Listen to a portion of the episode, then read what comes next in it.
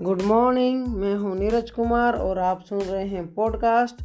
आज की इस पॉडकास्ट में हम जानेंगे चाणक्य नीति के दूसरे भाग। आचार्य चाणक्य कहते हैं, मनुष्य का संस्कार से उसका खानदान का पता चलता है, भाषण से देश का पता चलता है, शरीर से इंसान का भोजन पान का पता चलता है। अपने पुत्र को अच्छे शिक्षा देने चाहिए। प्यारे मित्र को अच्छे काम में लगाना चाहिए। दुर्जन और सर्प पास आने पर दुर्जन व्यक्ति के सामने से चला जाना चाहिए, क्योंकि सर्प एक बार डसता है, पर दुर्जन व्यक्ति हर कदम पर बार बार डसता ही रहता है।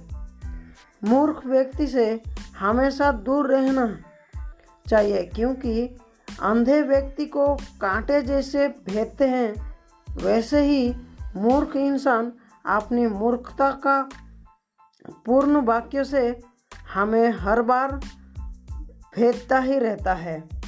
मिलेंगे अगली पॉडकास्ट में। तब तक के लिए अपना बहुत सारा ख्याल रखें।